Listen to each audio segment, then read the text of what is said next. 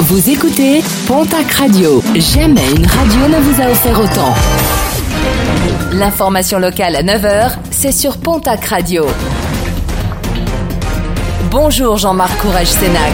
Bienvenue à vous toutes et vous tous. Nouveau décès déploré sur les routes de la région avec un accident survenu dans la nuit de dimanche à lundi, route d'Ordiarp à Garindin dans les Pyrénées-Atlantiques. Le véhicule d'un homme de 85 ans a terminé sa route contre le mur d'une habitation après avoir percuté un abri pour véhicule.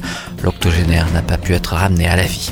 L'état de la résidence Ramondia à Tarbes pose question. Plusieurs locataires font état de problèmes récurrents. Depuis plusieurs jours, pas d'ascenseur, ni d'eau chaude, ni de chauffage dans plusieurs appartements. Le directeur de la CEMI, propriétaire de la résidence, a été interpellé dans une lettre ouverte envoyée hier par Christophe Cavaillès, élu d'opposition à Tarbes.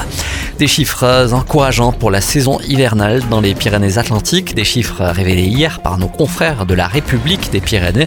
Selon les professionnels locaux, le secteur affiche un taux d'occupation prévisionnel en hausse de 3%, ainsi qu'une vente de forfait en avance de 17% à Gourette et de 30% à la Pierre Saint-Martin. Pour la période des fêtes, 80% des logements sont déjà réservés dans les vallées béarnaises. L'association de sauvegarde des hôpitaux et de la santé dans les Hautes-Pyrénées tient son assemblée générale ce mardi à Tarbes. Face à l'état de la santé dans le département, les responsables de l'association souhaitent élargir le débat au public le plus large. Parmi les personnes présentes lors de cet AG, la présidente de France Nature Environnement Midi-Pyrénées, une association qui pourrait attaquer devant la justice le projet de futur hôpital unique entre Tarbes et Lourdes si sa construction venait à impacter l'environnement.